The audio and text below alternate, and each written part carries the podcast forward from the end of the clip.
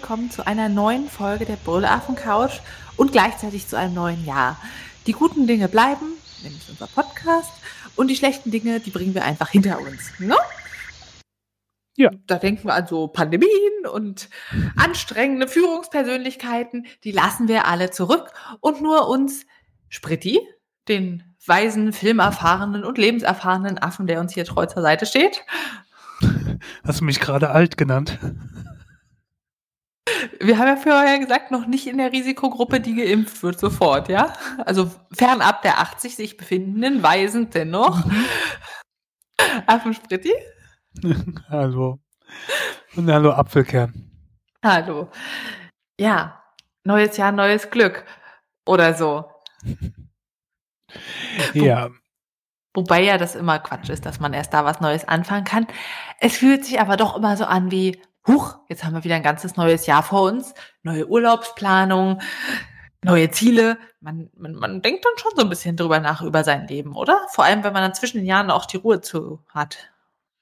ja gut, ich habe gearbeitet, ich hatte nicht so viel Ruhe und ich denke da eigentlich auch nicht so viel drüber nach in der Zeit. Weil ich mag die Zeit zwischen den Jahren, aber nicht so, ich bin halt nicht so der Typ, der dann da, nur weil sich das Datum ändert, dass sich dann großartig irgendwas ändert. Also nur weil es ein neues Jahr ist, muss ja nicht gleich alles anders sein. Ich meine, das waren so viele Leute, die äh, gesagt haben, oh Gott sei Dank, 2020 ist vorbei, jetzt haben wir 2021. Und dann kam Donald, Donald Trump und hat gesagt, hier, hold my 2020. Und dann, jo, Das ist jetzt wie, Ryder heißt jetzt Twix, aber sonst ändert sich nichts. Genau. 2021. ja, Ah. Ja, aber ich finde schon, es ist so ein Moment, wo man sich fragt, was mache ich eigentlich mit meinem Leben? Was will ich eigentlich? Dass man schon so überlegt, okay, beruflich, vielleicht doch nochmal umziehen. Ist jetzt alles in dieser Zeit natürlich schwierig, aber ich habe mir dann nochmal mehr Gedanken zugemacht, auch zwischen den Jahren, wenn man einfach nur stundenlang strickt, bietet sich sehr an. So. Aber jetzt zurück zur Gegenwart. Du hast schon gesagt, Donald Trump sagt, hold my 2020, es wird noch wilder. Ja. Ja. Ihr habt wahrscheinlich die Bilder nicht verpassen können aus den USA, wo die Leute auf das Kapitol oder auf das Weiße Haus zugerannt sind und plötzlich drin saßen. Da gab es diesen Mann mit dem, ich weiß nicht, Bärenfell, Biberfell, weiß ich, Fell über dem Kopf, Oberkörper frei und wild geschminkt am Schreibtisch mit einer Waffe in der Hand, wo man sich denkt, okay, aus welchem komischen Hillbilly-Film kommt das? Aber nee, das waren die Nachrichten. Ging es dir auch so, dass du das gar nicht realisieren konntest? ich habe eigentlich was anderes geguckt, muss dann aber zwischendrin doch unterbrechen, habe den Livestream geguckt. Ich weiß gar nicht mehr wem es ist, aber das war halt, das war alles so absurd, es war aber auch so mit Ansage. Das war so mit Ansage, das konnte jeder vorhersehen, also außer halt Capitol Police und FBI, aber alle anderen konnten das vorhersehen. Das war halt sowas von mit Ansage, aber so wie man es hier jetzt auch hört, war das alles also da hätte viel noch viel mehr passieren können. Also da, das war bei weitem noch Glück im Unglück. Ähm, weil da waren mit Sicherheit ein Haufen Volltrottel dabei, da waren aber auch einige dabei, äh, die noch einiges vorhatten, wenn du da Leute mit Kabelbindern oder sonstigen Dingen, Molotow-Cocktails, Kühlakkus, äh, Kühltaschen voll mit, mit Molotow-Cocktails und so weiter, was da gefunden wurde, die Rohrbomben vor den ähm, vor der, der demokratischen und vor der republikanischen Zentrale. Also, ähm, ja. Da hat man ja mit der Todeszahl von fünf Personen fast noch Glück gehabt. Das fühlt sich nicht richtig an, das zu sagen. Überhaupt völlig verrückt. Und ein bisschen musste ich auch dran denken, weißt du noch, damals im Sommer bei uns, als die Verrückten sich dachten, okay, der Bundestag, wir versuchen es mal. Und da bin ich wirklich froh, dass die Leute bei uns keine Waffen einfach dabei haben. Ich glaube, das Ja. ist halt auch ein Grund, warum da so wenig von der Polizei entgegengesetzt wurde. Natürlich, es waren zu wenige und FBI hat es nicht kommen sehen. Dabei in jedem Film können sie äh, ums Zehnfache reinzoomen, wo wir sonst nur Pixel hätten. Aber da haben sie es nicht kommen sehen. Und wenn einer angefangen hätte zu schießen, wäre das definitiv eskaliert und man hätte da mehr Tote gehabt, aber. Ja, es waren halt Weiße. Ne? Also das muss man äh, schon ziemlich eindeutig sagen. Da siehst du den ganzen Rassismus in unserem Alltag. Wenn du siehst, was äh, wie wie mit anderen Protesten Protestierenden da umgegangen wurde, wie äh, Behinderte aus dem Kapitol rausgetragen wurden, die friedlich protestiert haben äh, vor Mitch McConnells Office. Ähm, die, die aus ihren Rollstühlen raus, rausgetragen wurden von der Polizei, wie die Umweltaktivisten äh, festgenommen wurden vorne dran, wie Black Lives Matter, wo das Gesetz und so weiter geändert wurde extra, damit man die für zehn Jahre in den Knast stecken kann, was jetzt umgekehrt natürlich äh, diesen Volldeppen in den Hintern beißt, weil die werden die ersten sein, auf die das angewandt wird unter anderem. Das ist halt so, ne, Karma kommt zurück, aber ähm, das siehst schon eindeutig, allein wie, wie, wie die Lincoln-Statue geschützt wurde mit den maskierten, bewaffneten Nationalgarde, ähm, wo äh, die gar nicht schnell genug aktiviert werden konnten. Ähm, und da hast du jetzt halt ziemlich eindeutig gesehen, dass äh, hier ja, das schon so ein bisschen gewollt war. Also da hat man alles dafür getan ähm, auch wie die Leute so leicht da reingekommen sind, in eins der sichersten Gebäude eigentlich, wo es unheimliche Sicherheitsscreenings gibt und sonst sowas und die können dann einfach reinmarschieren. Ja, also ich weiß auch nicht, ob da nicht äh, ein paar Leute den so ein bisschen die Tür aufgehalten haben, wie es ja übrigens in, in ähm, im Oregon State Capital, glaube ich, war das ja so, da hat dann ein Abgeordneter die Tür aufgemacht für Protestieren. Was? Es war ja nicht nur in Washington, ja, ja, war ja auch in, in, in Kansas haben sie ja die ähm, Abgeordnetenversammlung gestürmt und auch in Oregon. In Oregon war es irgendein Abgeordneter, der dann auf Video äh, gesehen wurde, wie er den quasi die Tür aufgemacht hat. Also ähm, das war schon erbärmlich und ähm, die, zu Recht sind auch die ganzen Führungskräfte da äh, direkt abgesägt worden. Also wie teilweise gegen friedliche Proteste, äh, Pro Protest, ähm, äh, Protestierende ähm, vorgegangen wurde und dann siehst du das Verhalten da. Also das ist schon sehr, sehr, sehr bezeichnend und offensichtlich. Das macht einen halt auch so unsicher, wenn man denkt, okay, das Gebäude, was man für so super geschützt hält, kann so leicht gestürmt werden es gibt einerseits diesen Leuten, die das getan haben, Mut, wo sie denken, okay, wir können alles schaffen. Und auf der anderen Seite verunsichert es den ganzen Recht und das macht so ein mieses Bauchgefühl. Und du meintest ja Karma. De, das Karma hat jetzt auch endlich mal bei Trump zugeschlagen und seinen äh, Twitter-Account kalt gelegt. Erst vorübergehend, dann dauerhaft.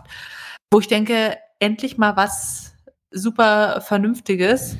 Und zwar wegen des Risikos zur Anstiftung, nee, zur weiteren Anstiftung zur Gewalt. Und ja, das hat er jetzt schon vier Jahre gezeigt, dass er das gut beherrscht, äh, Gewaltanstiftung, aber endlich hatten die mal Grund, das zu machen. Und also ich finde ja, den ach. Grund hatten sie schon die ganze Zeit. Also du meinst, das waren halt. hat er schon lange. Ja, es waren halt, natürlich, das ist ja jetzt nicht äh, aus dem Nichts gekommen. Das hat sich ja über Jahre hin aufgebaut. Und das ist auch nicht nur Trump, das sind auch andere Leute. Trump ist halt jetzt nur das Gesicht des Ganzen, aber der ist ja nicht allein dafür verantwortlich. Er hat seinen Teil zu beigetragen, aber das geht nicht alles auf ihn zurück. Das war schon vorher. Ähm, mit ihm hat sich das mit Sicherheit potenziert, aber äh, die hätten schon viel früher was machen können, also müssen wir gar nicht drüber reden. Das waren halt dumme Ausreden teilweise. Sie haben damit halt auch Geld gemacht, ne? Und Aufmerksamkeit und was weiß ich alles. Ähm, und jetzt auf einmal geht das nicht mehr. Und jetzt geht ja auch alles ganz schnell. Ist ja nicht nur, also Trump wurde ja bei so ziemlich allem rausgeschmissen. Ich glaube, das Einzige, was er jetzt noch hat, ist TikTok. Na, und den POTUS-Account, oder? Da wurden zwar jetzt die Tweets gelöscht, aber an sich der President of the United States ja, hat er noch nur für zehn Tage. Ja, für offizielle Mitteilungen, aber äh, wo er zwischenzeitlich dann auch da so privat geschossen hat, haben sie auch gleich äh, temporär gesperrt. Und dann wollte mir irgendein anderer seinen Account quasi geben. Ich glaube, der, der, der ähm, Social Media Chef vom Weißen Haus oder so, dann wurde der gleich äh, gelöscht. Ähm, und es ist ja nicht nur da, das ist auch äh, bei Pinterest, Facebook, Instagram, was weiß ich, wo überall. Ähm, und auch nicht nur er, sind auch gleich andere Leute noch äh, mitgeflogen, ähm, so rechtsaußen Idioten. Und auch dieses, dieses Parler, was ähm, die ja quasi als konservative Alternative zu Twitter entwickelt haben, äh, weil man ja auf Twitter kein, kein Free Speech mehr hat und so. Was natürlich auch, da kommen sie dann auch mit ihrem, mit ihrem Grundgesetz, was ja auch albern ist, weil da geht es ja eigentlich nur um Zäsur von der Regierung, nicht von irgendwelchen privaten Firmen. Aber mit sowas muss man denen natürlich gar nicht kommen. Aber ähm, Parler wurde auch, wurde erst von Google aus dem Play Store gelöscht, von Apple, glaube ich, aus dem iTunes Store, oder zumindest haben sie ein Ultimatum gesetzt bekommen, genau. dass sie das moderieren können müssen. Und äh, Amazon hat sie jetzt rausgeschmissen. Jetzt haben sie halt keine Server mehr, ne? Ähm und dann, das finde ich halt das Großartige, ne? Also ich meine, erstmal, dass die ganzen Leute jetzt festgenommen werden und halt bis zehn Jahre Haft bekommen können. Ähm, was zurückgeht auf einen Executive Order von Donald Trump, nachdem die Black Lives Matter Proteste waren. Ähm, das kann jetzt bei denen angewendet werden. Dann, dass ähm, Parler gelöscht wird. Ne? Der, ähm, der, erinnert sich vielleicht noch dran, es gab, glaube ich, äh, eine Bäckerei, die sich geweigert hat, äh, schwulen oder lesbischen Pärchen einen Hochzeitskuchen zu backen. Und dann ging es bis zum Supreme Court und der Supreme Court hat dann gesagt, ja, das ist private Firmen haben das Recht, jedem aufgrund äh, ihres Glaubens oder sonst irgendwas oder weil sie gerade Lust und Laune haben, denen quasi sich zu weigern, äh, die als Kunden anzunehmen. Und genau das machen ja jetzt äh, Twitter und Amazon und so weiter und so fort, wo sie die ganzen löschen. Und das andere haben halt die Konservativen so gefeiert und äh, ja auch vor Gericht durchgesetzt. Und äh, jetzt kommt halt auch zurück. Genau das Umgekehrte, wo sie sagen, ja, es geht ja nicht, dass man hier keinen Zugang oder so weiter hat, ähm, dass, dass das gelöscht wird. Ja, das ähm, hängt natürlich auch damit zusammen, dass die, die Net Neutrality nicht mehr existent ist, was zurückgeht auf die Republikaner, äh, die äh, das ja gar nicht schnell genug abschaffen konnten. Jetzt kommt es halt wieder zurück. Das ist halt so viel Karma. Es, ich muss ehrlich gesagt sagen, nach den vier Jahren oder mehr als vier Jahren ist es schon auch so ein bisschen ähm, Genugtuung. Ja.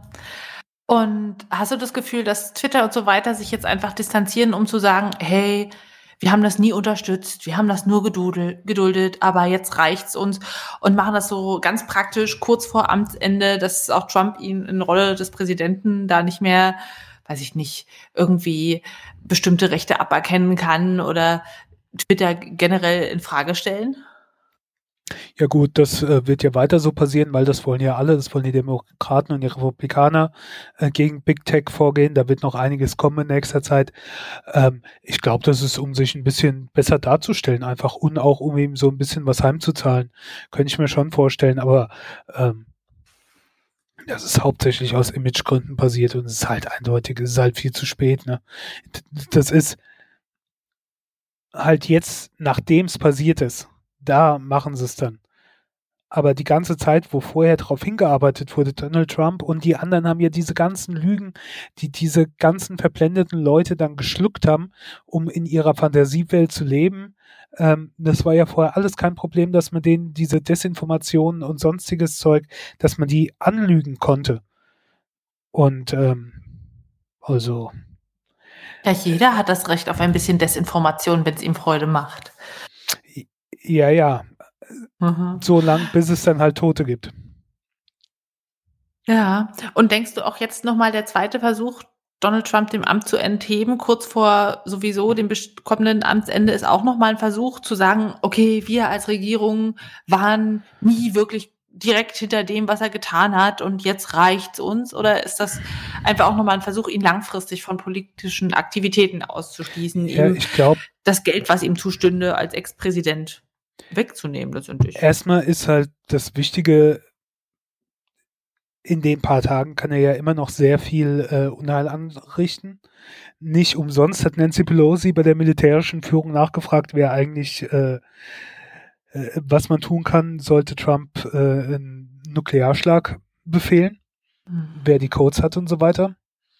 Und da gibt es wohl Absicherungen, dass da andere Leute noch die Finger dazwischen haben, dass Donald nicht auf den Knopf drücken kann und äh, wir haben den nächsten Weltkrieg. Aber, ne, ich meine, nichts ist unmöglich mit dem. Von daher ist das schon mal wichtig. Das andere ist auch wichtig, glaube ich, ähm, die, die haben das Kapitol gestürmt. Das war ein versuchter Aufstand. Ähm, das sollte man halt nicht unterschätzen und vor allen Dingen sollte man auch ein Zeichen setzen.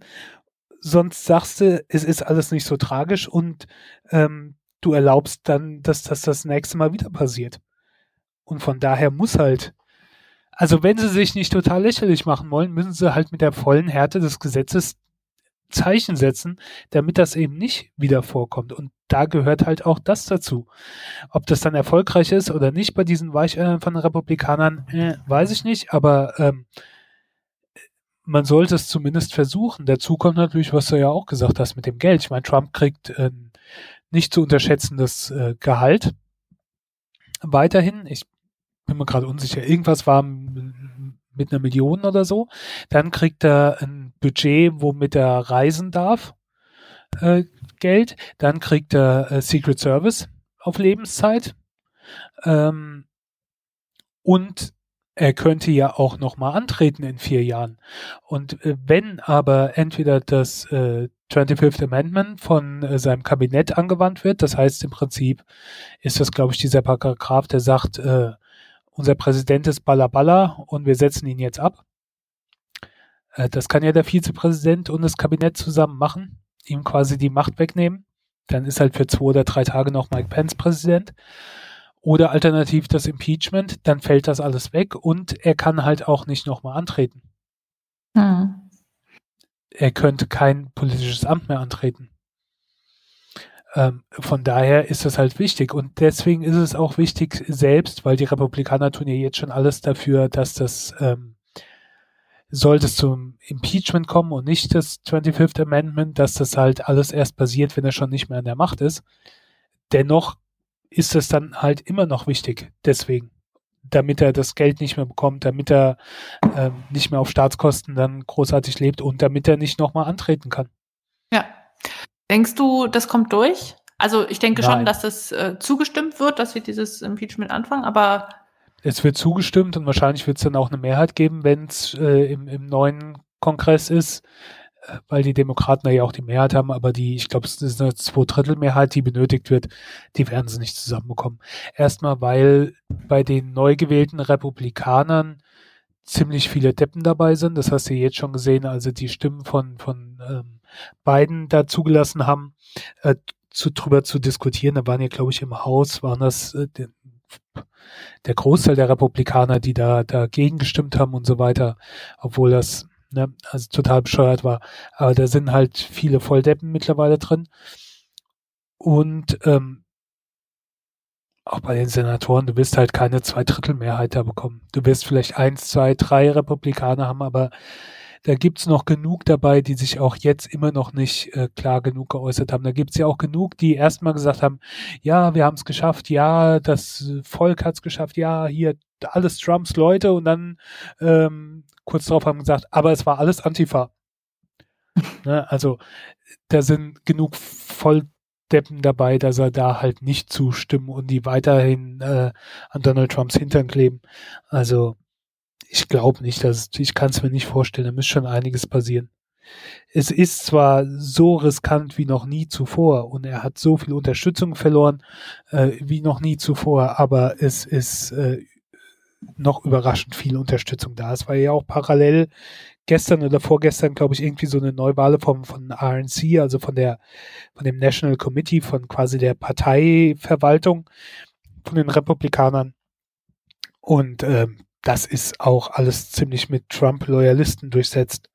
Also, ja. Naja, Daumen drücken. Ja, äh, es wäre auf jeden Fall einfach ein Zeichen. Also, äh, und äh, wenn du ihn deswegen nicht halt, äh, impeachst, wofür gibt's dann das Impeachment? Also Das Ja. stimmt schon. Ah. Ja, es ist halt, es ist halt ein äh, Witz. Also die USA sind so eine Lachnummer geworden in den letzten Jahren. Also ich weiß nicht, es ist halt absurd. Also wenn du gerade siehst, wie, wie andere Länder wie Türkei, Russland, Nordkorea oder, oder Venezuela oder sonst irgendwie oder Kuba sich über die USA ganz unironisch lustig machen, ne? wo, sie, wo die alle ihre Pressemitteilungen raushauen oder auch China, so nach dem Motto, ja, also, das ist ja ganz schlimm, was da passiert. Also sowas, also das äh, verstehe ich ja nicht. Oder die afrikanischen Länder, die dann sagen, ja, wer ist jetzt die Bananenrepublik oder ist Shithole Country? Ja, das Ähm. ist halt wirklich so. Dieses äh, Third World Country, USA, äh, da wo irgendwie nichts geregelt ist und die Leute machen, was sie wollen. Ganz ehrlich, solche Bilder hat man, wenn man die sieht, Sturm auf das größte Regierungsgebäude, eher in anderen Ländern verortet bis jetzt. Ja, ja, also es ist schon, es ist schon erbärmlich und so schnell wird sich das auch nicht ändern. Das wird denen auf Jahre, Jahrzehnte anhaften. Ähm, zumal darfst du ja halt auch nicht unterschätzen. Ich meine, die USA sind halt immer noch die wichtigste Nation auf der Welt, auch wenn sich das vielleicht ein bisschen verschiebt mit China und so weiter, aber guck mal, die USA haben jegliche Legitimation aktuell verloren, um irgendwas zu sagen wegen Hongkong, was China mit Hongkong macht. Es möchte ja auch niemand mit ihnen zusammenarbeiten, einfach weil sie nicht verlässlich sind, weil man Nee. nicht weiß, was passiert, weil das Land in sich einfach Ja. gespalten ist und der Führer ist äh, völlig verrückt. Ja, der also, Anführer. und der nächste ist senil. Hoffentlich nicht ganz so sehr, aber es Ja. sieht halt nicht so gut aus. Ja, gut, aber da ist halt das Gute, Biden hat kompetente Leute um sich rum, auch von denen, die er teilweise berufen hat, soweit ich das mitbekommen habe, sind fähige Leute. Weißt du, das sind jetzt nicht Leute wie Betsy DeVos, die plötzlich dann ihren Rücktritt erklärt hat, bevor sie ne, der, vor das 25. Amendment da diskutiert wurde im Kabinett. Ist mal schnell zurückgetreten. Aber ähm, die war ja auch, die hat ja nur Trump viel Geld gegeben und dann wurde sie halt mal Bildungsministerin. Oder auch die, die Chow, die zurückgetreten ist, die war, glaube ich, Verkehrsministerin oder sowas, ist die Frau von Mitch McConnell und wird halt auch nur aus politischer Gefälligkeit da be berufen. Ahnung hatten die halt nicht. Und er, die ganzen anderen Posten, das sind halt alles Trump-Loyalisten. Äh, Während ähm, ich glaube, Biden schon ein bisschen sachlichere Leute, Leute, die Ahnung haben oder zumindest die die Fähigkeit haben, Leute, die Ahnung haben, um sich zu scharen und nicht alles so ähm, Ja-Sager-Typen. Von daher, ja, das könnte schon ganz gut sein, selbst wenn Biden jetzt nicht mehr der Jüngste ist und ja, ich weiß auch nicht. Wenigstens nicht impulsiv und vernünftig mit politischer Erfahrung. Das macht doch Hoffnung. Hoffnung macht auch die Corona-Impfung, oder? Das ist ja die zweite Sache, die uns quält neben Donald. Ähm, ja, wie stehst du dem denn gegenüber? Ich meine, die Impfung kommt aus Mainz. Ja. Einmal kann man doch vertrauen, oder? Wie, wie Natürlich. ist da dein Plan, wenn du dran bist? Äh, vollstes Vertrauen. Ja, keine Ahnung, bis ich dran bin, äh, dann da haben sich ja eh schon genug andere vorher impfen lassen. Es haben sich ja jetzt schon viele impfen lassen. Also das äh, hält ja alles in Grenzen, was man so hört.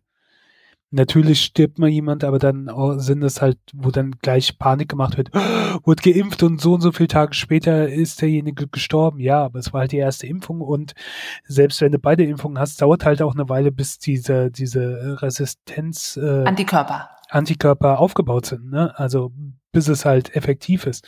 Von daher, ich mache mir da nicht mehr so den Kopf großartig. Also Ja. wenn ich, Ich irgendwann mal dran bin, werde ich mich impfen lassen.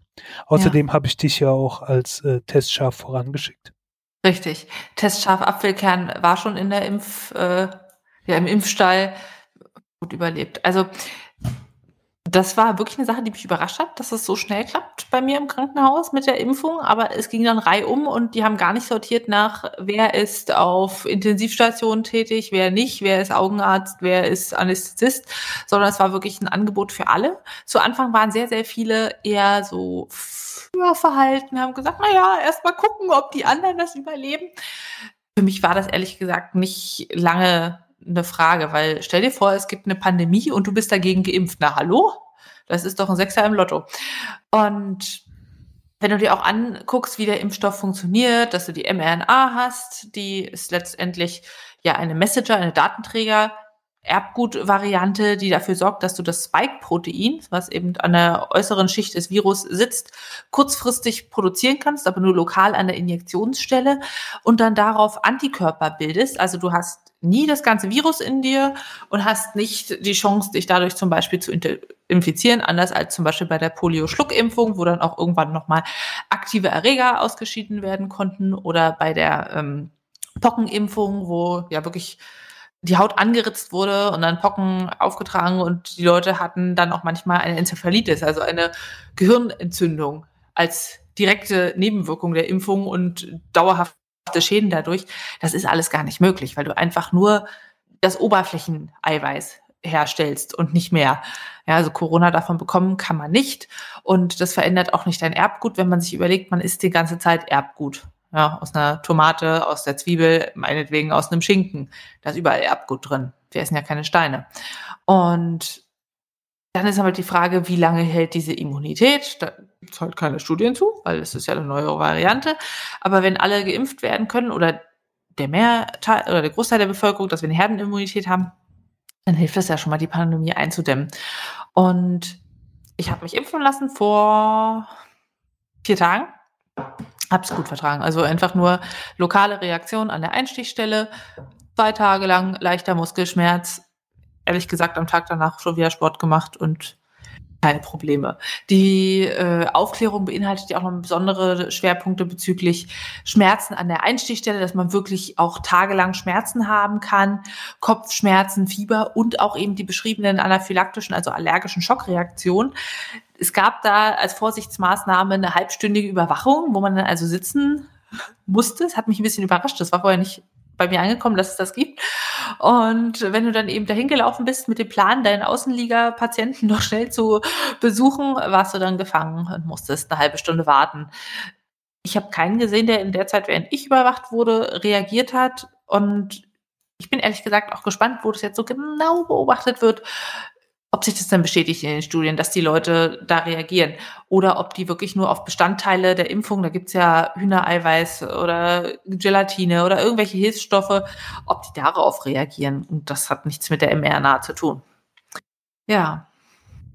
Und ansonsten gibt's auch einfach diese ganzen Verteilungsprobleme, die mich sehr frustrieren. Meine Oma über 90 hat einen Brief bekommen, bitte hier äh, zur Impfung eine Information. Über fünf Seiten haben sie erklärt, wie das funktioniert. Okay, nett. Dann gab es einen QR-Code zum Scannen, dass man sich einen Termin machen kann.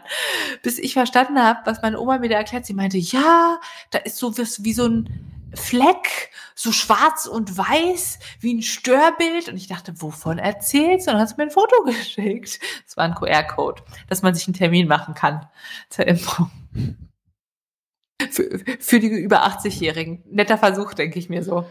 Mhm. Ja. Und dann gab es eine Hotline-Nummer, die überlastet war zum Anmelden der Impfung. Klar. Ach, schwierig. Naja.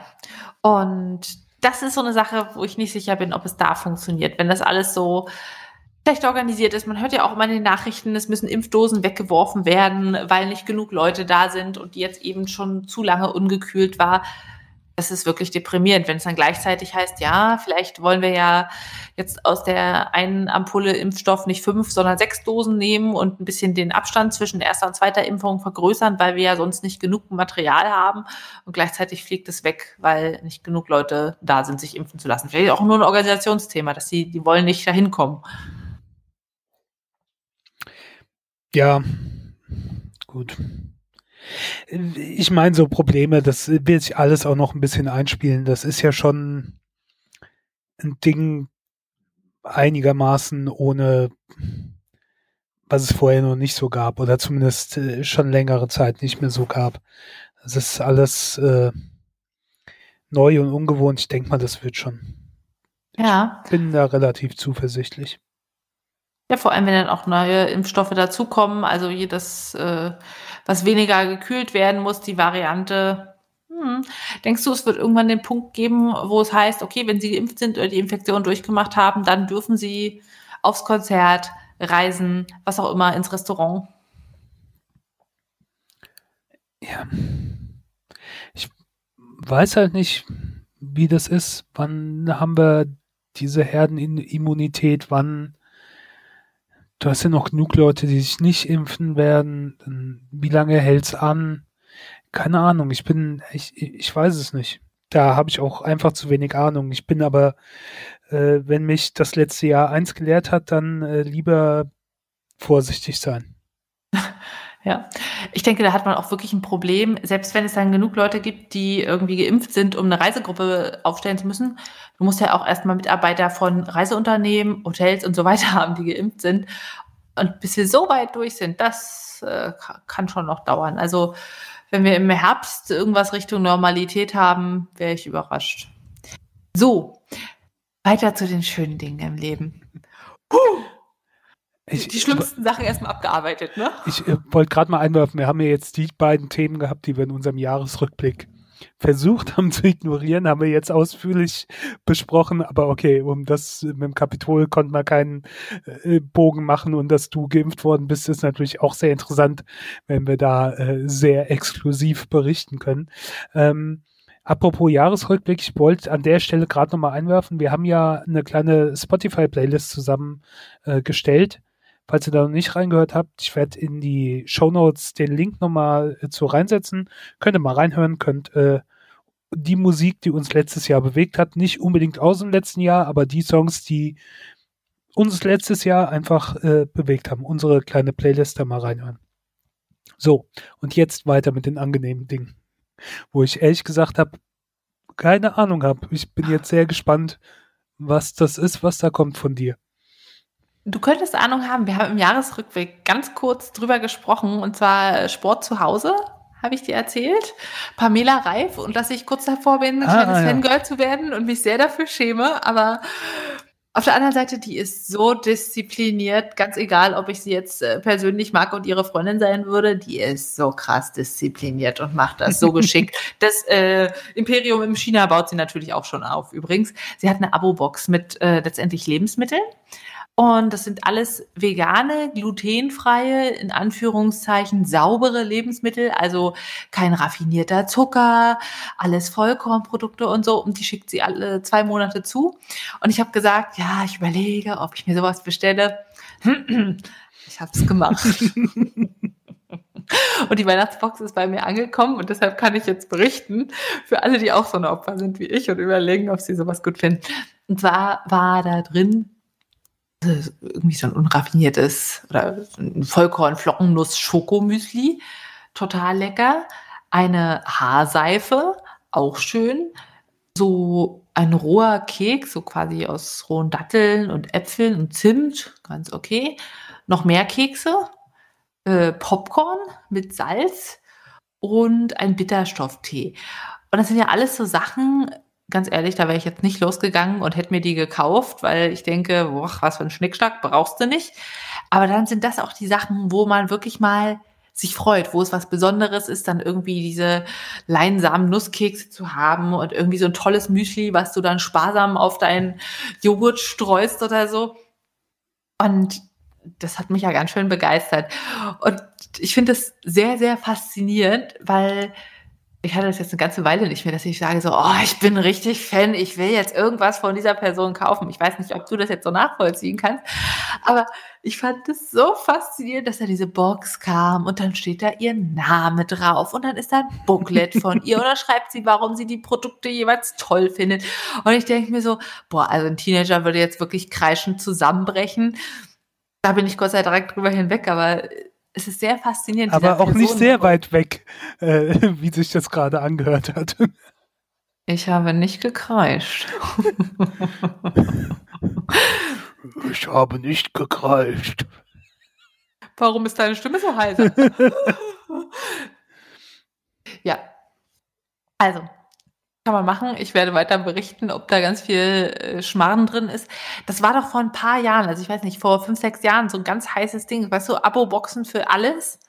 Ja, ja. ja. So Glossy-Box gab's doch da, wo man irgendwie so Make-up, was man nicht braucht, ohne Ende gekriegt hat, weißt du, in der, in der falschen Farbe und so. Da hat halt Essen einfach den Vorteil, Essen muss jeder. Und man kann nicht sagen, also sorry, Selbstbräuner benutze ich nicht. Warum ist denn das in dieser blöden Box? Aber Essen tut jeder. Und dadurch, dass es halt schon auf eine bestimmte Zielgruppe gerichtet ist und dann alles so auf, in Anführungszeichen, gesund und vegan gemacht ist, ist das eine sehr, sehr clevere Nische. Also, ja, aus der wird mal was. und auch wenn ich wirklich in vielen Dingen denke, sie, ja, wirbt letztendlich schon für viel Konsum und macht halt regelmäßig irgendwelche Kleidungskollektionen für irgendwie natürlich Sportkleidung, wo ich denke, wie viel Sportkleidung braucht man denn? Also zwei Sport-BHs zum Rotieren in der Wäsche und ein paar Shirts, aber irgendwie, wenn es nicht durchgeschrubbelt ist, warum brauchst du was Neues? und auch irgendwie sonstige Alltagskleidung ohne Ende. Was ich halt schon verwerflich finde, dass sie das so auf der einen Seite bewirbt und auf der anderen Seite sagt, hey, ich mache hier Verpackungen ohne Mikroplastik für meine Lebensmittelprodukte, finde ich das doch faszinierend, das so zu beobachten.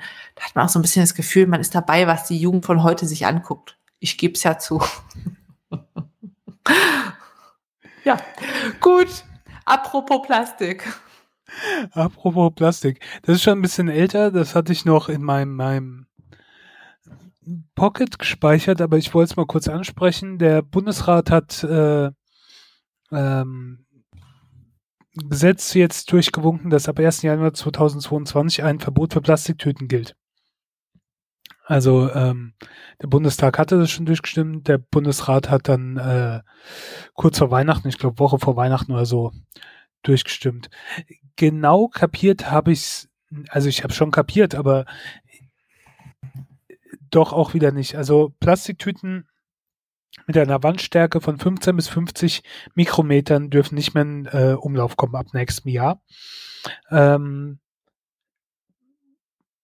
laut Bundesministerium für Umwelt werden 1,49 Milliarden leichte Plastiktüten in Umlauf gebracht, die würden dann halt wegfallen. Also ich weiß aber nicht genau, welche das betrifft.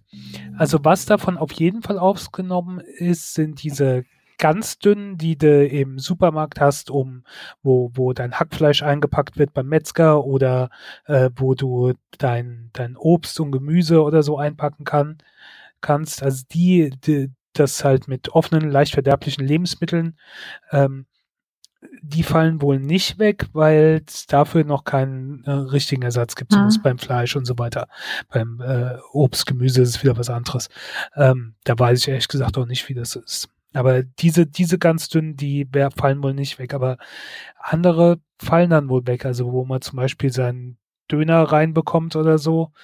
Ähm, sowas fällt weg. Aber ich weiß nicht, gilt das jetzt zum Beispiel auch für diese stabileren Plastiktüten, die du durchaus mehrmals benutzen kannst, ähm, die du beim, im, im, Supermarkt kaufen kannst, obwohl es ja mittlerweile auch einige Supermärkte gibt, die das schon nicht mehr anbieten, wo du dann Papiertüten bekommst oder, oder Papierkartons oder sonst irgendwie sowas. Aber prinzipiell ist es mit Sicherheit ein Schritt in die richtige Richtung, aber mit Sicherheit auch noch ein weiterer Schritt, den man gehen müsste. Mhm. Ich habe irgendwo im Edeka mal gesehen, dass sie so Wurstboxen haben, also dass sie quasi Boxen abgeben, da die Wurst reinfüllen, man gibt einen Pfand und man wäscht die und bringt die halt wieder oder man gibt die ungewaschen ich weiß nicht. Aber dass es halt so ein Pfandsystem ist und die zirkulieren halt ihre Boxen und das finde ich eigentlich richtig gut, weil du kannst sie damit auch gleich, also die Wurst in den Kühlschrank packen und da aufbewahren und dann wird die eher weniger schlecht, wenn du sowas schon essen möchtest, dass es auf keinen Fall verschwendet wird. Ja, und dann hast du eben nicht die Plastik. Einwegtütchen. Funktioniert natürlich nur so lange die Menschen es auch wiederbringen und nicht sagen, ja schön, da habe ich relativ günstig eine Box geschossen, freue mich schon auf den nächsten Einkauf. Ja. Mhm. Naja, aber ich habe gedacht, äh, eine, eine positive Meldung. Eine andere positive Meldung ist, dass wir endlich bald wissen in 180 Tagen oder in weniger als 180 Tagen, was es mit diesen ganzen UFOs auf sich hat. Was? Da kann, kann das nämlich nicht mehr so geheim gehalten werden. Ja, äh, wir, wir gehen noch mal kurz in die USA. Da ist ja äh, kurz vor Weihnachten, äh, kurz vor Weihnachten oder kurz vor Neujahr. Auf jeden Fall kurz vor knapp ist auf jeden Fall diese neue Covid-19 Relief Bill ähm, von Donald Trump unterschrieben worden und durchgewunken worden. Hat er sich ja erst geweigert, dann hat er aber unterschrieben und das durchgewunken. So, und bei den Amis wird ja gerne alles Mögliche mit in diese, diese ähm, Gesetze gepackt, weil du brauchst ja dann noch die Zustimmung von anderen Senatoren oder Kongressabgeordneten oder sonst irgendwie. Und dann sagt der eine, ja, ihr bekommt meine Stimme, dafür müssen aber linksdrehende Joghurts, äh, rechts von rechtsdrehenden Joghurts im Supermarkt abgestellt werden. Und dann wird das halt auch noch in so ein Gesetz reingeschrieben. So kommt dann einiges zusammen. Wie auch immer, in diesem Gesetz wurde mit reingeschrieben, ähm, es gibt einen 180-Tage-Countdown. Wenn dieser 180-Tage-Countdown abgelaufen äh, ist, ähm, dann muss das äh, Intelligenz- und äh, äh Militärkomitee vom, vom Senat ähm, vom Militär und von NASA informiert werden über den aktuellen Stand bei den UFOs und äh, was äh, getan wird, äh, wenn die UFOs kommen und äh, ob UFOs schon da waren und wie der aktuelle Stand ist. Also da war einfach jemand neugierig und möchte mal einen schönen Bericht. Ja, nicht einer, die, die sind da äh, sehr besessen mit. Also es ist nicht das erste Mal, dass die irgendwas mit UFOs dann machen. Die scheinen da sehr fasziniert von zu sein. Ähm, dazu kam im April 2020 hat das Pentagon drei Videos veröffentlicht, die ähm, von äh, Navy-Piloten ähm, aufgenommen wurden, wo die unbekannte Flugobjekten begegnet sind. Eins war von 2004 und die anderen beiden waren von 2015. Und bis heute sind alle drei Objekte äh, unidentifiziert, was auch immer das war, dem die da über den Wolken begegnet sind. Und das hat das auch wieder so ein bisschen mit, äh, ja, auf, auf, äh, ge, äh, ja, genau, genau. Ähm, ja, und deswegen ähm, requires that the report include a detailed analysis of data and intelligence collected by the FBI and by the Office of Naval Intelligence and its Unidentified Aerial Phenomena Task Force. Also die, die müssen halt alles, was sie da so gesammelt haben in der letzten Zeit, auf, äh, äh, aufbröseln und auch, wie sie in Zukunft halt zusammenarbeiten wollen und wie man überhaupt dagegen vorgeht, wenn die Aliens kommen und so. Finde ich halt großartig und äh, hat mich so ein bisschen zu lachen gebracht. Ja, das ist schon besser, wenn man da einen Plan hat für den Fall, dass die Aliens kommen. Ach, verrückt. Ja, so sind sie die USA. Mhm. Mhm. Apropos, Sojanka. Kennst du sowas eigentlich? Äh, nee, wir hatten niemand aus Russland in der Grundschule. Bei mir ist es ein traditionelles Gericht, was es in der Kindheit oft gab. Und zwar ist es eigentlich eine osteuropäische Suppe, die ist so sauer scharf und ist ein relativ typisches DDR-Gericht. Ich erinnere mich noch, meine Oma hat das immer gekocht mit so einer riesen Salami und so einer riesen Jagdwurst, die da alle gebraten wurden, mit unendlich vielen sauren Gurken, Ketchup und einem Glas Lecho. Und das ist tatsächlich so eine Sache, das ist für mich einfach ein Kindheitsgericht. Mit einem Keks saure Sahne gab es das immer.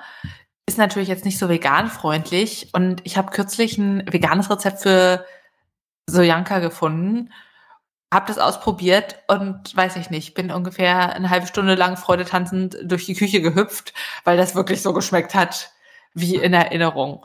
Und selbst wenn du das nicht kennst von früher, würde ich sagen, probier es aus. Es ist super einfach und sehr, sehr lecker. Und auch so was halt richtig herzhaftes, was du jetzt nicht erwartest bei vegan. Also das muss man vielleicht dazu sagen für die, die uns äh, noch nicht so lange zuhören. Äh, du bist eher im Osten unserer Republik groß geworden und ich im Westen und äh, ich auch noch äh, im geteilten Westen. Und ähm, mir sagt, also Soljanka vom Namen her kenne ich das und ich wusste es irgendeine Suppe aus Russland, die in der DDR populär war und dann hört es aber auch schon auf. Ich hätte wirklich keine Ahnung drüber, was das war oder was drin ist und äh, bewusst habe ich es im Leben wahrscheinlich auch noch nie gegessen. Ha, spannend, spannend. Ja, probier's aus. In vegan ist es natürlich passend für den Veganuary, ne? Den veganen Monat, den wir jetzt noch alle machen. Ich war Spritti. Äh, traditionell ist es eigentlich eine Mischung, also eine, eine, Überbezeichnung für verschiedene Gerichte. Und zwar gibt es traditionell Bereit Zubereitung mit ähm, Fisch, mit äh, Pilzen und es gibt quasi so die Fleisch-Sojanka. Und ähm, was da drin war, kann variieren, also Gemüse, aber auch Sauerkraut und ganz typisch ist eben, dass es mit so der Gurkenlake gekocht wird. Und bei der veganen Variante brät man Räuchertofu an mit Zwiebeln und dann kommt da zum, also wird noch Tomatenmark gebraten und dann wird da einfach zum Ablöschen ein halbes Glas oder ein Glas Gurkenlake reingekippt von sauren Gurken mit eben den gehackten Gurken und es schmeckt so würzig und lecker und eben ein Glas Lecho. Kennst du Lecho? Nee. Auch das habe ich äh, als Begriff schon mal gehört, aber ich habe keine Ahnung, was es ist. Okay, das ist eben auch so typisch osteuropäisch ein Schmorgericht aus Paprika.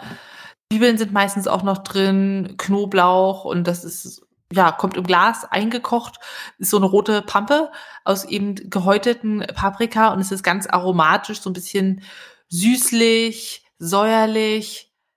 Ja, lecker. Gibt's auch als einfach Beilage zu Grillgerichten. Wenn man nicht so einfallsreich ist, macht man einfach ein Glas Lecho zu seiner Bratwurst warm. Oder es kann halt weiterverarbeitet werden. Probier es mal aus. Ich weiß nicht, ob es das bei dir im Westen gibt. Sonst so Spreewald Lecho gibt's auch ja ganz normal in den Supermärkten bei uns, muss ich sagen. Also, also hier der Supermarkt bei mir hat eine Reihe mit russischen Lebensmitteln. Vielleicht finde ich da. Da wird es das geben. Probier mal aus das Rezept. Das ist mega lecker. Ja, und abgeschmeckt mit zwei Esslöffel Ketchup. Ja. Aber das ist wirklich so typisch für diese Ostgerichte, dass da einfach so statt äh, Fleisch so Wurst drin ist, weil hat man halt so ein bisschen Dauerwurst, hält sich ja und dann kann man es reinmachen. Oder Jägerschnitzel, wo du, da haben wir auch schon mal drüber gesprochen, wo du dachtest, du kriegst äh, irgendwie Fleisch mit Pilzsoße und dann war es panierte Jagdwurstscheibe. Das ja. ist so ganz klassisch, dass die so diese Wurst verkochen.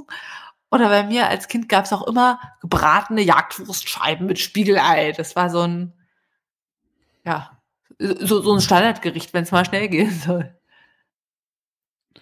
Gibt es bei dir überhaupt Jagdwurst? Ja, ja, ja, ja, Jagdwurst gibt's. Äh, auch bei uns wird gejagt. Bei euch ist dann wahrscheinlich irgendwie so Wildschwein, Edelschimmelsalami oder so. Und äh, Kartoffeln mit Quark, kennst du sowas? Ja, das kenne ich auch. Ach, ja, jetzt auf einmal. Ist schon wirklich faszinierend, dass man innerhalb eines Landes da so viele Unterschiede hat. Macht es ja auch spannend.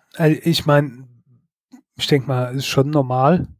Also ich meine, du musst ja schon von einem Bundesland ins andere und dann hast du schon andere äh, Küche und kulinarische Gewohnheiten. Aber dazu kommt ja dann halt auch einfach noch, dass unser Land halt geteilt war für eine längere Zeit.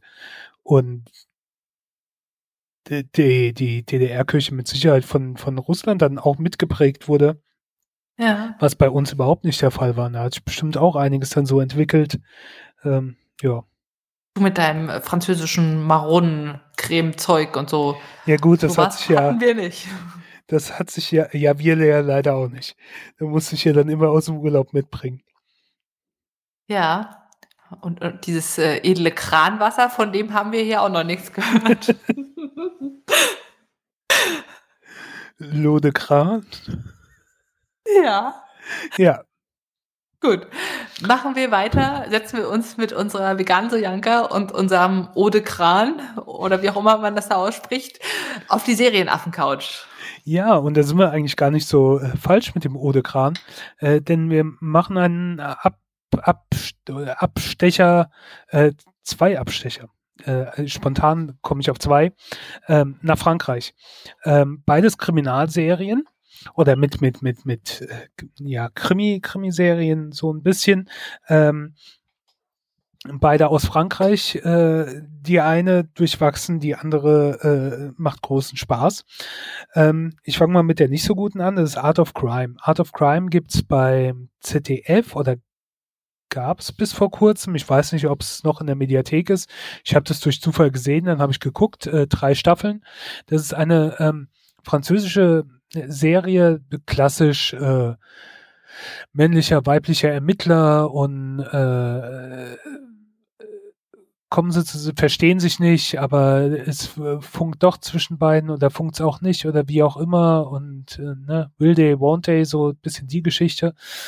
Ähm, 2017 Erstausstrahlung in Frankreich und äh, die Idee dahinter fand ich interessant und zwar ähm, geht es da um Verbrechen in der Kunstwelt. Also es spielt in Paris und äh, da hast du ja noch genug Museen und ähm, sie ist eine Kunstexpertin, die quasi dazugeholt wird. Und er war mal bei der Kripo, glaube ich, oder Mordkommission oder so, hat da aber ein bisschen was verbockt und wurde dann quasi strafversetzt in diese Kunstabteilung und will da eigentlich gar nicht hin und ist eh schlecht gelaunt und, und und sie ist so ein bisschen abgedreht und ähm, finde ich aber sehr unterhaltsam und äh, wenn sich's um irgendeinen Fall dreht, dann äh, um irgendein Werk irgendeines Künstlers, äh, dann spricht sie mit dem Künstler. Also äh, er erscheint ihr quasi und sie kann mit ihm dann reden oder sie bildet sich's ein. Sie weiß aber auch, dass das nur Einbildung ist, also dass es nicht real ist.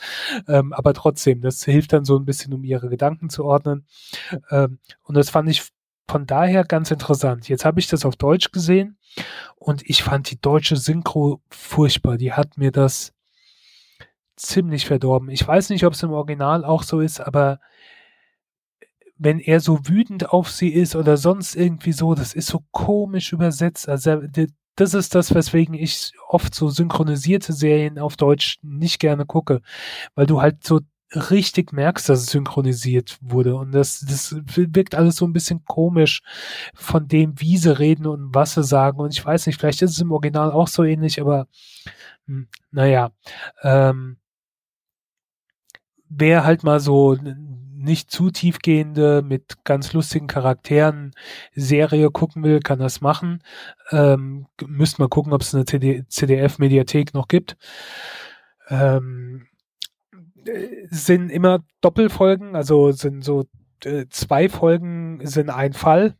Ne? Also du kannst dir dann entweder einmal 45 Minuten gucken oder du machst halt dir halt quasi 90 Minuten Spielfilm daraus und dann sind das drei Staffeln mit ähm, sechs Folgen oder so. Also es ist jetzt nicht so viel. Ähm, und auf die Mediathek hat ja jeder Zugriff. Wenn es noch da drin ist, guckt einfach mal nach Art von Crime. Die andere ist gerade zu Netflix gekommen und äh, heißt Lupin. Lupin? Äh, Lupin. Ist auch äh, was, ein äh, französischer Mitschüler von dir früher? oui, oui. Ähm, äh, ist, also ist mit Omar Sy. Omar Sy ist französischer Schauspieler, den ähm, bestimmt ziemlich viele kennen von, von ziemlich beste Freunde. Ne? Äh, schwarzer Pfleger von einem äh, weißen Rollstuhlfahrer, äh, Riesenhit, der dann auch in unterschiedlichen Versionen anders nochmal verfilmt wurde ähm, vor ein paar Jahren. Ähm, Omar Sy spielt äh, hier jemand namens Hassan Diop der ähm, aus dem Senegal äh, nach Frankreich gekommen ist, mit seinem Vater zusammen gewohnt hat. Sein Vater wurde dann vermeintlich etwas untergeschoben und er hat sich im Gefängnis umgebracht. Und ähm, Hassan wurde inspiriert, deswegen auch der Serientitel von äh, Arsène Lupin. Arsène Lupin ist äh, ja, können sagen, so eine Art Gentleman-Dieb eine ziemlich bekannte Romanfigur in, in äh, Frankreich ähm, und auch darüber hinaus. Ähm, als so ein bisschen Edelverbrecher. Und äh, von dem wurde er inspiriert und das, die Fähigkeiten von Arsène Lupin nutzt er halt und was er durch den gelernt hat, um selbst sich an den Leuten zu rächen, die seinem Vater das vermutlich angetan haben. Die erste Staffel hat fünf Folgen Ähm, ist gerade rausgekommen. Ich am Samstag hat mich der Schweinehund sowas von äh, überzeugt, nichts zu tun, dass ich die komplette alle fünf Folgen geguckt habe. Ähm, endet mit einem Cliffhanger. Also es ist eine übergreifende Handlung. Alle fünf Folgen hängen damit zusammen. Es sind zwar immer andere Abschnitte aus seinem Leben und teilweise auch mit Zeitrückblicken, aber es ist halt eine zusammenhängende Handlung. Ähm, und also Vorwarnung, weil ich gerne auch sehr äh, Vorwarnung habe, es gibt einen Cliffhanger am Ende. Aber während dem Abstand, äh, während dem Abstand, während dem Abspann kommt gleich, dass äh, Le Pen zurückkommt, dass es weitergeht. Das ist ja schon mal sehr gut zu wissen, dass man weiß, die Serie wird nicht abgesetzt. Ähm, wie ich vorhin erfahren habe, ist die zweite Staffel wohl auch schon abgedreht und soll irgendwann Ostern, Frühjahr, also es dauert nicht allzu lang, bis die nächste Staffel kommt. Ja. ja. Cliffhanger, Vorwarnung hatte ich ja auch bei Teenage Bounty Hunters. Nur mal ganz kurz dazu, weil in der letzten Folge wurde ja schon viel erzählt. Ich habe äh, mir die Serie angeschaut und ja, ich mochte sie gerne. Also wie du sagst, es ist ein bisschen was anderes. Ich mag die Dynamik zwischen den Zwillingen. Teilweise ist es sehr anstrengend, quietschig, geprägt von Teenager-Problemen. Das sollte ich mich jetzt nicht beschweren, nachdem ich so von der Pembox geschwärmt habe, nehme ich mal an. Aber ja, insgesamt super spannend, vor allem wenn das große Familiengeheimnis aufgedeckt wird. Und dann gibt's ja diesen Cliffhanger, diesen furchtbaren, tödlichen Cliffhanger und keine weitere Folge oder Staffel, die da rauskommen wird. Das hat es schon ganz schön runtergezogen. Insgesamt empfehlenswert. Ich würde sagen, sieben von zehn Bananen, aber ach nee, wir machen, wir machen jetzt hier drei von fünf Bananen. aber dieser Cliffhanger, boah, ist der mies. Ja, Vorwarnung. Ja. Also nur, wenn ihr ganz starke Cliffhanger-Nerven habt. Ja, das ist, ja, du, du weißt schon, um was es dann quasi in der zweiten Staffel geben, gehen wird und so weiter und was es da für Konflikte oder sonstige Sachen geben ja. könnte. Und, ähm, aber es wird sie halt nie geben. Ja, die haben das wirklich gut vorbereitet, die hatten viel Material, aber ja, es soll nicht. So, ja. Kurzkommentare. Ähm, Kurzkommentare. Äh, ich habe Knives Out geguckt. Ähm, vier von fünf Bananen. Du hast ja schon mal darüber gesprochen. Es war auch ja. deins, äh, deine Highlights äh, bei unserem Jahresrückblick, was mich dann nochmal ähm, äh, inspiriert hat, den endlich zu gucken äh, bei Amazon Prime. Amazon mhm. Prime, ja. Ähm, Im Prinzip ist es so ein Whodunit, also wer war es, so ein Biss, äh, Film.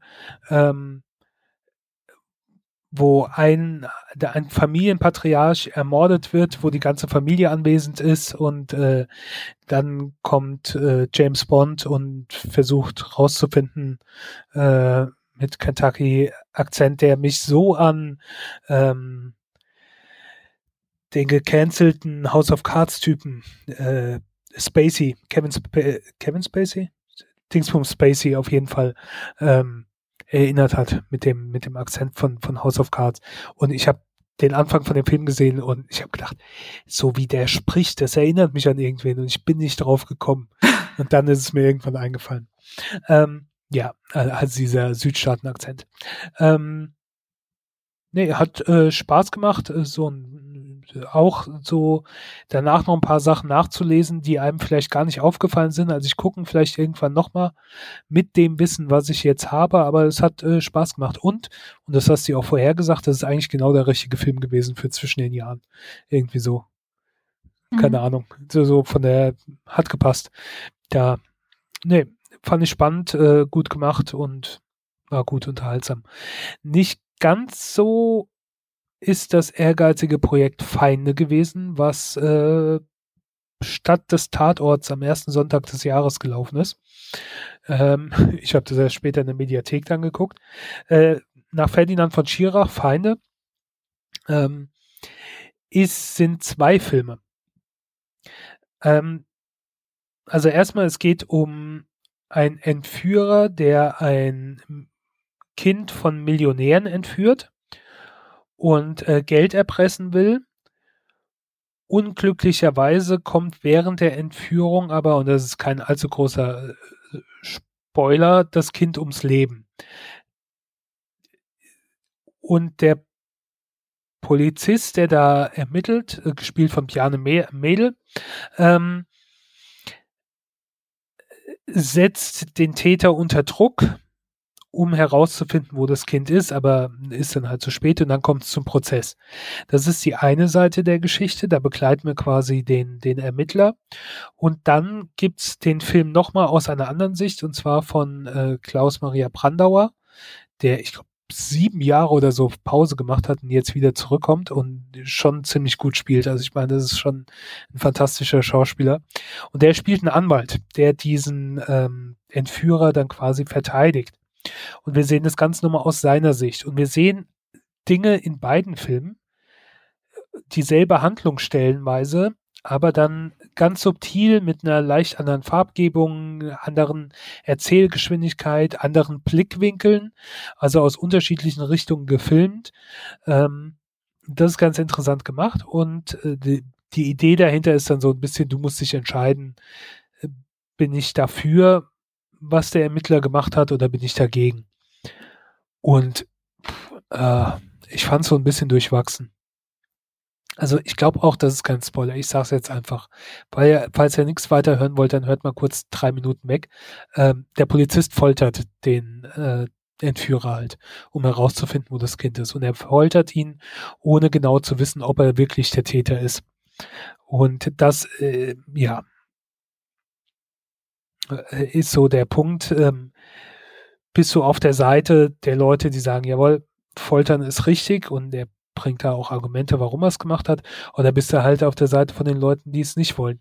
Und erstmal hat mich das total, und darauf basiert es auch, also bin ich mir ziemlich sicher, es gab vor Jahren mal einen Fall in Frankfurt ähm, von einem Bankierssohn, glaube ich, ähm, Metzger, wenn ich mich nicht vertue, der auch entführt wurde und die Polizei in Frankfurt, ich glaube sogar mit dem Okay vom Polizeichef oder von irgendeinem Oberen, hat den Täter dann gefoltert, um herauszufinden, wo das Kind ist. Und äh, ja, das ist dann, kam es dann auch zum Prozess und so weiter. Also darauf basiert, das bin ich mir eigentlich ziemlich sicher. Das war ein ziemlich populärer Fall, der ist noch gar nicht so lange her. Ähm, von daher war mir schon eigentlich klar, wie das abläuft, aber so andere Sachen man halt auch, hm, ich weiß nicht. Also für mich war das ziemlich eindeutig, wie meine Handel Haltung dazu ist. Und ich hätte mir gewünscht, dass man ein paar andere Sachen, die Grundidee fand ich nicht schlecht, auch diese unterschiedliche Herangehensweise und dass du dir dann überlegen musst, welche Seite passt eher, aber ich fand, die haben das schon ziemlich eindeutig so gedreht, dass du da sie gesteuert haben, wie deine Meinung dazu ausfällt. Und ich hätte es halt gern gehabt, dass du vielleicht mehr drüber nachdenken musst. Zum Beispiel, dass wir gar nicht wissen, ob der Täter der Täter ist.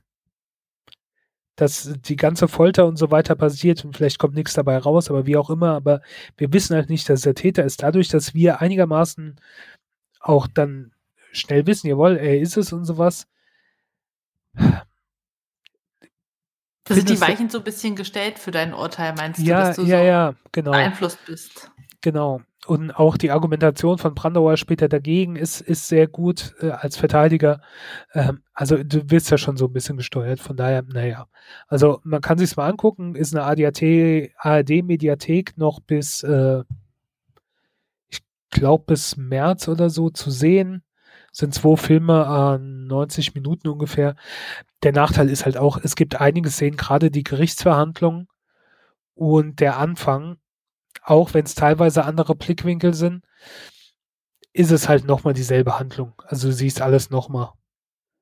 Und, äh, ich kann mir irgendwie Bjarne Mädel so schwer vorstellen in einer das, anderen Rolle. Das, das kommt komisch das kommt dazu. Meine Bekannte, die das vorher geguckt hat, weswegen ich neugierig darauf wurde, die kannte den halt auch durch, wie heißt es, Tatortreiniger, Tatortreiniger. und so weiter.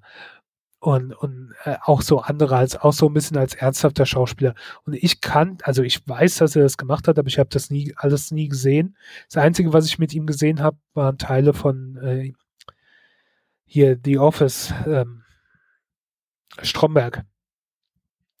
Und ähm, der Sprung für mich von dem Typen bei Stromberg zu äh, Polizeiermittler, das hat mich halt total geschickt. Also das, äh, der spielt das gut, keine Frage, aber gedanklich hatte ich wirklich größere Probleme. Also es hat eine Weile gedauert, bis ich damit klargekommen bin. Hm. Ja, also ähm, Knives Out 4 von 5, äh, Feinde 2 von 5. Ach ja, so, für alle, die es auch mal ohne Bild versuchen wollen, ganz zum Schluss von der Serien über die Filme auf die Leseaffen-Couch. Ich habe gelesen My Sister the Serial Killer von Eugen Khan Breit Braithwaite. Schwieriger Name. Es ist eine nigerianische Autorin, die ein Buch über zwei Schwestern geschrieben hat, die auch in Nigeria leben. Und ich finde, alleine das macht's spannend, weil viele Bücher spielen ja doch in Europa oder in Amerika, in Kanada, alles, was man schon so kennt, aber ein Buch, was in Nigeria spielt, hatte ich noch nicht. Und das macht es auch spannend. Ähm, es geht um zwei Schwestern, die relativ verschieden sind. Einmal die ältere Schwester Korede, vernünftig, ruhig, vielleicht auch so ein bisschen zurückgezogen, ist eine Krankenschwester.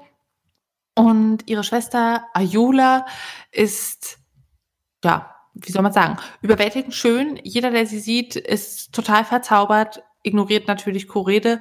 Und Ayula selber ist nicht wirklich geschickt, die kann nicht selber äh, kochen und Haushalt ist gar nicht ihre Sache.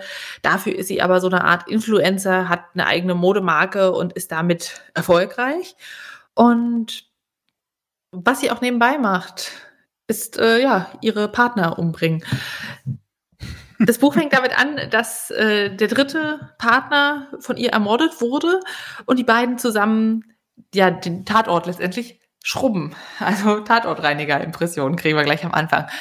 Und man merkt auch, das Verhältnis zwischen beiden Schwestern ist gestört. Also sie sind jetzt nicht wirklich innig, aber sie sind doch verbunden, weil Blut ist dicker als Wasser. Sie wollen sich gegenseitig schützen. Es kommt auch gar nicht in Koredes Sinn, ihre Schwester bei der Polizei zu verpfeifen, aber sie ist sichtlich genervt davon, dass sie eben doch immer als jüngere Schwester Recht bekommen, ihr ständig alle verzeihen, dass niemand versteht, dass auch sie Leute manipuliert, um den Finger wickelt und ja, in ihrem Sinne benutzt. Also das kommt so Stück für Stück raus, wie sie eben auch Männer ja, dazu anstachelt, ihr Geld zu geben und wie sie auch Affären hat, während sie mit äh, verheirateten Affären hat und dann noch mehrere gleichzeitig. Und das alles wird von Corede toleriert, bis sie eben auf der Arbeit besucht wird von ihrer Schwester und sie Auge wirft auf einen der Ärzte an ihrem Arbeitsplatz, an den Corete natürlich auch schon längere Zeit verliebt ist. Und da stellt sich halt die Frage, was ist wichtiger, die Liebe oder die familiäre Verbindung? Denn eins ist sicher, wenn Ayola mit dem etwas anfängt, dauert es nicht mehr lange, bis er ein Messer abbekommt. Ja, und ähm, es ist eine sehr dunkelhumorige ähm, Geschichte, die aber auch viele interessante Aspekte bringt. Also es geht einerseits so um diese kulturellen Sachen, da werden Kleidungsstücke und Speisen mit den klassischen Namen erwähnt, wo ich auch mal gegoogelt habe und dachte, okay, spannend, weil ich habe mir ehrlich gesagt noch nie wirklich Gedanken gemacht, wie ist das Leben in Nigeria. Und gleichzeitig ist da eben diese absurde zwischenmenschliche Beziehung. Sehr kurzweilig, sehr unterhaltsam. Ein Buch mit 226 Seiten, was ich einfach nur empfehlen kann. Deshalb viereinhalb von fünf Bananen. Ja, kein Cliffhanger. Also das Ende ist, ist, ein bisschen offen, aber kein mieser Cliffhanger. Man kann sich das schon ganz gut denken, was passiert. Hat mich auch nicht enttäuscht. Manchmal hast du wirklich so Ungerechtigkeitsgefühle. Wenn die eine, die Ayola mit allem durchkommt, dann denkst du, oh, das kann doch jetzt nicht wahr sein. Aber dass die Autorin schafft, dass man so mitfühlt und sich ärgert, es spricht einfach nur für die Schreibweise. Und sie schildert eben auch, wie die, wie die Hitze ist in den Räumen und wie das Messer aussieht und wie die Korede immer wieder denken muss an die Partner, die ihre Schwester zuvor hatte und so weiter. Das ist einfach wirklich gut gemacht. Und die Geschichte ist einfach was Frisches. Das ist schön. Also, das finde ich auch interessant, weil das fand ich schon mal interessant und habe es auf meine Liste gesetzt. Ich kam noch nicht dazu, es zu, zu lesen oder zu hören, aber ähm, der, der Inhalt kam mir bekannt. Als ich den, die Überschrift gelesen habe mit My Sister the Serial Killer, habe ich gedacht, oh ja, da war was. Das wolltest du auch mal lesen. Das klang von der Beschreibung gut. Und ähm, ja, das hast du jetzt auch schön beschrieben. Also meine Meinung ändert sich ja nicht. Ich glaube, das könnte interessant sein. Ich werde das dieses Jahr noch nachholen. Da hast ja noch ein bisschen Zeit. Genau. So, ein bisschen Zeit habt ihr auch jetzt wieder bis zu unserer nächsten Folge und ich wünsche, dass ihr sie gesund und in Freude verbringt, sodass wir uns bald wieder hören. Hier auf der Brüllaffen-Couch. Bis dahin, macht's gut. Tschüss. Tschüss.